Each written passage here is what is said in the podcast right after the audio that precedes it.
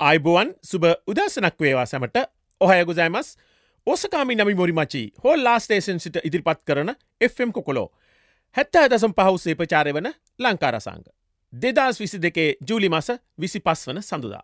වේලාව උදේ පහපසුනා පමණයි. අද ලංකාරසංග සැමගේ සමන්නතට ගෙනෙන්නේ මම DJ මැක්සි.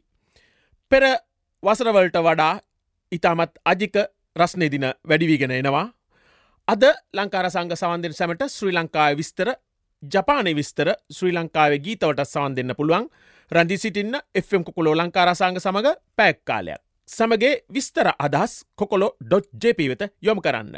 ෂෑරේඩියෝ ටයින්ස්ප්‍රී රඩිකෝ.ජප වෙත යොම කරන්න.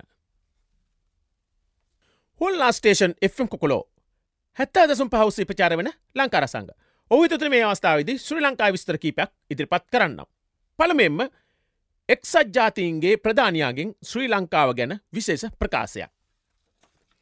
ශ්‍රී ලංකාවේ වත්මන්තත්වය පිළිබඳව සමීපව නිරීක්ෂණය කරමින් සිටිනා බවත් ශ්‍රී ලංකාවට උපකාර කිරීමට ජගත් සංවිධානය සූදානමින් සිටිනා බවත් ශ්‍රී ලංකාවේ තත්ත්වය සම්බන්ධයෙන් ප්‍රකාශයක් සිදු කරමින් එක්සජ්ජාතින්ගේ සංවිධානයේ මහලේකම් ඇන්තොනියෝ ගුටේරස්ගේ නියෝජ ප්‍රකාශය ෆහන් හක් සඳහන් කර ඇත.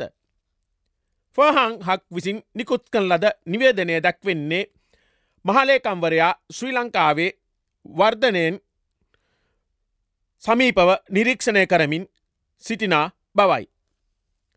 මහලේකම්වරයා ශ්‍රී ලාංකීය ජනතාව සමඟ සහයුතාවෙන් සිටිනා අතර රජය සුමට සංස්ක්‍රාන්තියෙන් සහතික කිරීම සහ ආර්ථික අර්බූදයට තිරසාර විසිඳ මක්සවීම සඳහා සංවාදයක නිර්දවන ලෙස සියලුම පාර්සවර්කරුවන්ගෙන් ඉල්ලා සිටි.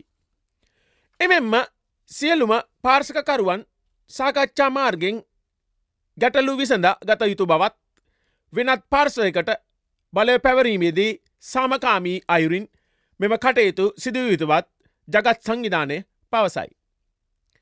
සෑම ප්‍රචන්්ඩ ක්‍රියාවක්ම මහලේකම්වරයා හෙලා දකිනා අතර සාමය පවක්තාගෙන යාමේ ප්‍රධාන වැදගත්කම අවධාරණය කරමින් වගකිවුත්තන්ට වගකිව යුතු යයි ඉල්ලා සිටි. එක් සජ්ජාතින්ගේ සංවිධානයේ ශ්‍රී ලංකාවට සහ ඒ ජනතාවට සහයවීමට සූදානම් බවද මෙහිදී ප්‍රකාශ කර ඇත. තවත් තිස්තරයක් ශ්‍රී ලංකා ක්‍රිකට් කණ්ඩායම පිළිබඳව. සංචාරක ඕස්ට්‍රලිය කණ්ඩායම හා ශ්‍රී ලංකාව අතර ගාල්ලේදී පැවති දෙවනි තරගෙන් ඉනිමිකින් හා ලකුණු තිස්නමයකින් ලැබූ විශිෂ්ට ජයත් සමඟ ICC ලෝක ක්‍රිකට් සූරතාවලිය ලකුණු හයෙන් හයවැනි ස්ථානයේ සිටි ශ්‍රී ලංකාව ඉකුද්දා තෙවැනි ස්ථානය දක්වා ඉහලට පැමිණ ඇත. මේ තරඟාවලියේ පළුම් ටෙස් තරන්ගේ ඕස්ට්‍රේලියාව ජයගත් අතර මේ හේතුවෙන් තරංග දෙකකින් සමංජිත ටෙස් තරඟාවලිය එකයි එකක් ලෙස හඳුන්වාදී ඇත. ඕස්ට්‍රේලියාව සමඟ පළමු ටෙස් තරගෙන් පරාජය වූ ශ්‍රී ලංකාව ලෝකට සුරතාවලිය ලකුණු සටහනේ හයවනිස්ථානය දක්වා පහලට ගිය අතර ඕස්ට්‍රේලියාව එවිට පෙරමුණට පැමිණ ඇත. එහෙත් දෙවැනි ටෙස් තරන්ගේදී ශ්‍රී ලංකාව හමුවේ ලද පරාජ්‍යත් සමඟ ඕස්ට්‍රේලියාව දෙවනිස්තයදක්වා පහලට වැටි ඇත. ශ්‍රී ලංකාව ICC ලෝකටෙස් තරංගාවලිය ලකුණු සටහනේ සියට පනස් සතරයි දසම එකයි හතක ලකුණු ප්‍රතිසතයකට හිමිකම් කියන අතර දෙවනි තැන සිටින ඕස්ට්‍රේලියාව සියට හැත්තෑවක් හා ඉහලින්ම සිටින දකුණු අප්‍රිකාව සියට හැත්තා එකයි දසම හතරයිතුනක් ලබා සිටි. ලෝක ටෙස්සුරතාවඩිය ලකුණු සටහනේ සියයට පනස් දෙකයි දසම තුනයි අටක ලකුණු ප්‍රතිසටයකට හිමිකම් කියන පකිස්ථානය ශ්‍රී ලංකාවට පියවරක් පහලින් සිවනිස්ථානයේ සිටිනා බැවින් ගාල්ලේදී තරන්ද දෙකකින් යුත් ටෙස් තරංගාවලිය දෙපිලටම ඉතා තිරණමාත්මක වනු ඇතයිද පවසා ඇත. පාපැදි මිලගණන් පිළිබඳව. වෙළඳ පොලේදී පාපැතිතොග අවසන්වීම හේතුවෙන් පාපැදි අලවකරුවන් හා ඒවා මිලදී ගැනීමට අපෙක්ෂාවෙන් සිටින පුද්ගලයන් අපහස්ථාවට පත්ව ඇත. පාපැති තොග අවසන්වීමත් සමඟ සමහරක් අලවිකරුවන් විීධමිල ගණන් යටතේ පාපැදි අලවිකරනා බවට වෙල්ද පොළ ආරංචි මාර්ග පවසයි. ඉන්දන අර්බුදයක් සමඟ පාපැති සඳහා වෙල්ද පොලේ ඉහළ ඉල්ලුමක් මේ වන විට සමාජය තුළ ඇතිව ඇත. පාපැතිතොග අවසන්වීමත් සමඟ ඇතැම් පාපැදි අලයකරුවන් සාමාන්‍ය පාපදයක් රුපියල් හැට දහක් දක්වා ඉහළ නංවා ඇතයි වෙල්ද පොළ ආරංචි මාර්ග පවසයි. එසේම ගියර සහිත පාපැදියන් මිලද රුපියල් හැත්තෑ හද්දාහේ සිට අසූදා දක්වා ඊලොගොස් ඇතයිද එම ආරංචි මාර්ග පවසයි. එසේම මේ දිනවල පාල්සල් දරුවන්ද පාපැදි හැදීමට වැඩි වසයෙන් පෙළඹී ඇතයිද හඳුන්වාදී ඇත. තවත් තිස්තරයක් ශ්‍රී ලංකාවට උපකාර කිරීමට ඉන්දියාවේ අවධානය. ශ්‍රී ලංකාවේ තත්ත්වය ඉතා සංවේදී බවත් ඔවුන්ට උපකාර කළ හැකි ක්‍රම පිළිබඳ අවධානය යොමු කරනා බවත් ඉන්දිය විදේශ කටයුතු අමාත්‍ය එස් ජයසංකර් මහතා ප්‍රකාශ කර ඇත. කේරලේ මාධ්‍ය හමුවක් අමතමින් ඉන්දිය විදේශ කටයුතු අමාත්‍යරයා මේ බව ප්‍රකාශ කර ඇත. ශ්‍රී ලංකාවේ තත්ත්වය ඉතා සංවේදී සහ සංකීර්ණයි. අපි කතා කරන කොටත් සංවර්ධන කටයුතු සිදුවනවා. අපගේ කැපවීම ශ්‍රී ලාංකීය ජනතාව අපගේ අසල්වැසියන් නිසා ඔවුන්ට සහයෝගය දැක්වීමයි. ඔවුන් මිත්‍රසීලී මිනිසුන්ය. ඔවුන් ඉතා දුස්කර අවධයක් පසුකරමින් සිටිනා නිසා ඔවුන්ට උපකාර කිරීමට අපට අවශ්‍යයි. පසුගිය මාස කිහිපේ තුළ අපි ශ්‍රී ලංකාවට අතිසයින් සහයෝගය දැක්වෙමු. අපගේ අවධානය ශ්‍රී ලංකාවේ ආර්ථිකය තත්ත්වය සහ ඔවුන්ට උපකාර කළ හැකි ආකාරය පිළිබඳවයි. අනෙක්කාරණාවලට අපි සම්බන්ධ නැහැ.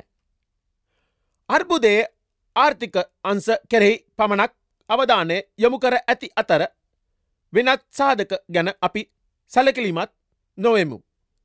සමාජමාධ්‍යවල එන හැමදේකටම ප්‍රචිතාර්දක් වන්න බැහැ යයිද ඔහු එහිදී වැඩිදුරටත් ප්‍රකාශ කර ඇත. ඉන්දියාව ශ්‍රී ලංකාවට ආධාර ලබා දෙන බවත් දිවයිනේ වර්ධනයත් නිරීක්ෂණය කරමින් සිටිනා බවත් සරනාගත අර්බුදයක් දැන් නොමැති බවත් අමාත්‍ය එස් ජයසංකර් මහතා පසුගේදා ප්‍රකාශ කර ඇත.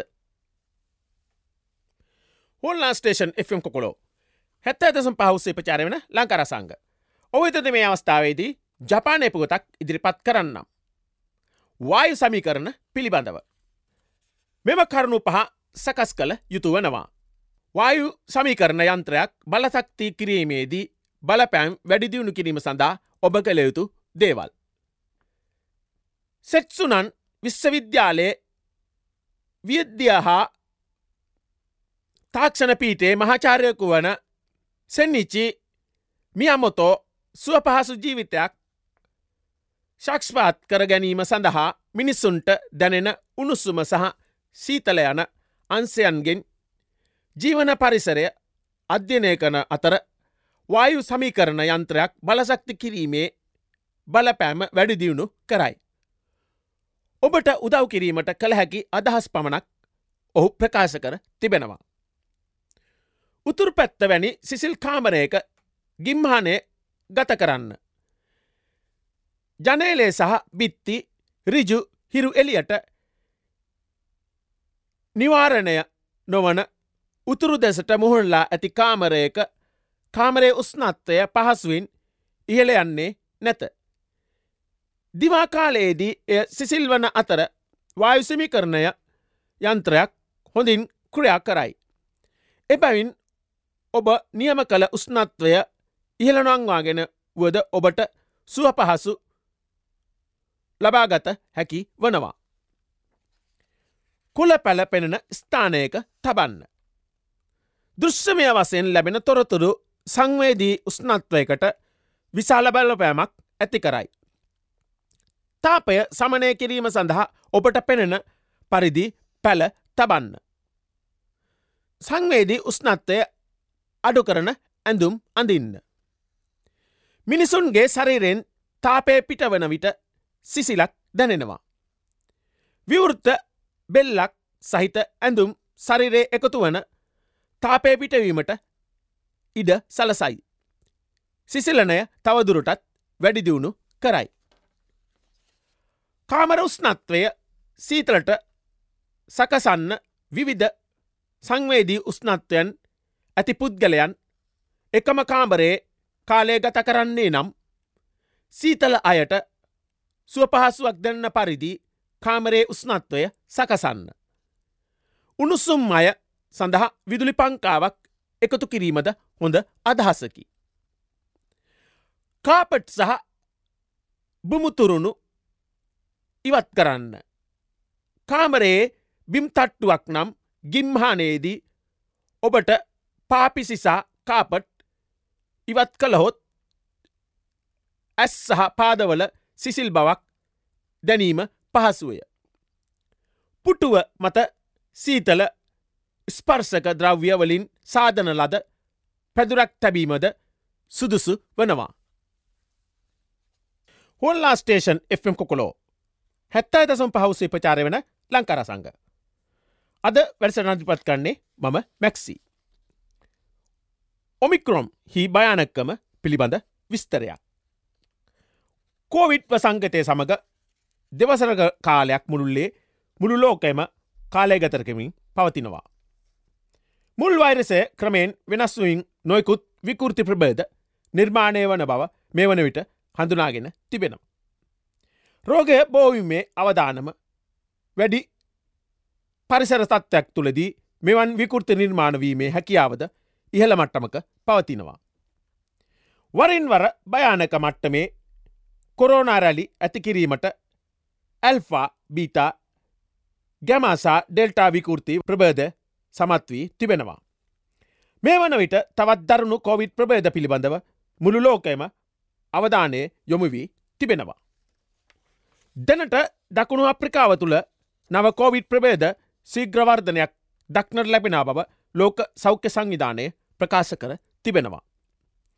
අවධානම් සහගත වෛරසේ ප්‍රවිධයක් ලෙස හඳුනාගත් මෙම වෛරස් ප්‍රබේදය ලෝක සෞඛ්‍ය සංවිධානය විසින් ඔමික්‍රොන් ලෙස නම් කර තිබෙනවා. ග්‍රීක අක්සර පදනම කරගෙන මෙම නාම කරණය සිදුකර තිබෙන අතර ඔමික්‍රොන් ප්‍රවේදය මෙතෙක් ග්‍රීක අක්සරවලට අනුව නාමකරණය කළ පස්වන කොරෝනා වෛරස ප්‍රබේදය ලෙසද හඳුන්වාදී තිබෙනවා. ඔමික්‍රොන් ගැන විශේෂ සමාලෝචනයක් හා තක්සේරුවක් සඳහා කොවිඩ් වෛරස හෙවත් සාස් කොවිඩ්2 වෛරස් පරිමාණය පිළිබඳ උපදේශ කණ්ඩායම මෙම නාමකරණය ලබාදී තිබෙනවා.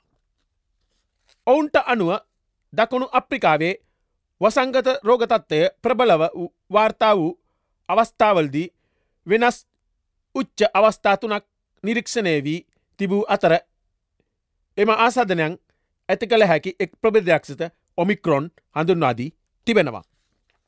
දැනට අවධාරණය කරගෙන ඇති කරුණු අනුව ඔමික්‍රොන් ප්‍රබේදය ඉතා සීග්‍රෙන් ව්‍යත්වීමේ හැකියාවක් පවිතන අතර වරක් කොවිට් අසාධනය වූ පුද්ගලයකුට ආසාධනයවීම වැඩි හැකියාවක් පවතින බවද වාර්තාවී තිබෙනවා.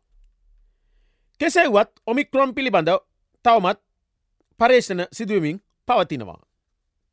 මෙහි ඇති ජාන විකෘතිතාවය සංඛ්‍යාව අනෙකුත් ප්‍රබේද සමඟ සංසන්ධනය කරනා විට ඉතා ඉහළ අගයක් ගැනීම සුළුකොට තැකිය නොහැකි තත්ත්වයක් බවද විශේෂත්නයෙන් ප්‍රකාශ කර තිබෙනවා.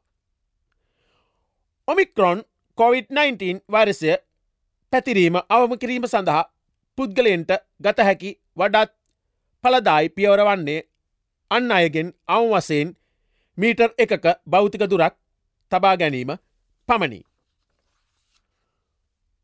හොඳින් ගැලපෙන මුව ආරණ පැළඳීම වාතරස්ත්‍රේ වැඩි දියුණු කිරීම සඳහා කවුළු විවෘත කිරීම දුරුවල වාතාශ්‍රය ඇති හෝ ජනාකීර්ණ අවකාසයෙන් ඇත්වීම අත්පිරිසුදුව තබා ගැනීම හැකිවහාම එන්නත් කරනයකට බඳුන්වීම ඔමික්‍රොන් වලින් ආරක්ෂාවීමට ලෝක සෞඛ්‍ය සංවිධානය නිර්දේශයක් ලෙස දන්වා ඇත.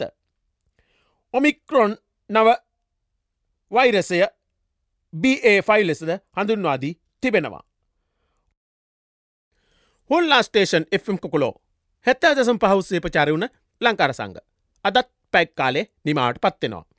ඉතාමත් රස්නය අධිකදින කාලය වැඩිවීගෙන එනවා ප්‍රවෙස්සම් වෙමු. ඒ වගේම හත්වනරැල්ල ලෙස හඳුන්වන ඔමික්‍රොන් BA5 සීග්‍රෙන් පැතිරීගෙන යනවා. ප්‍රවේසම් වෙමු. සෞඛ්‍ය නිර්දීති පිළිපදිමු. සැමට සුබ සතිකට ආසිරිපතමින් සමුගන්නා මම මැක්සි. බයිබයි!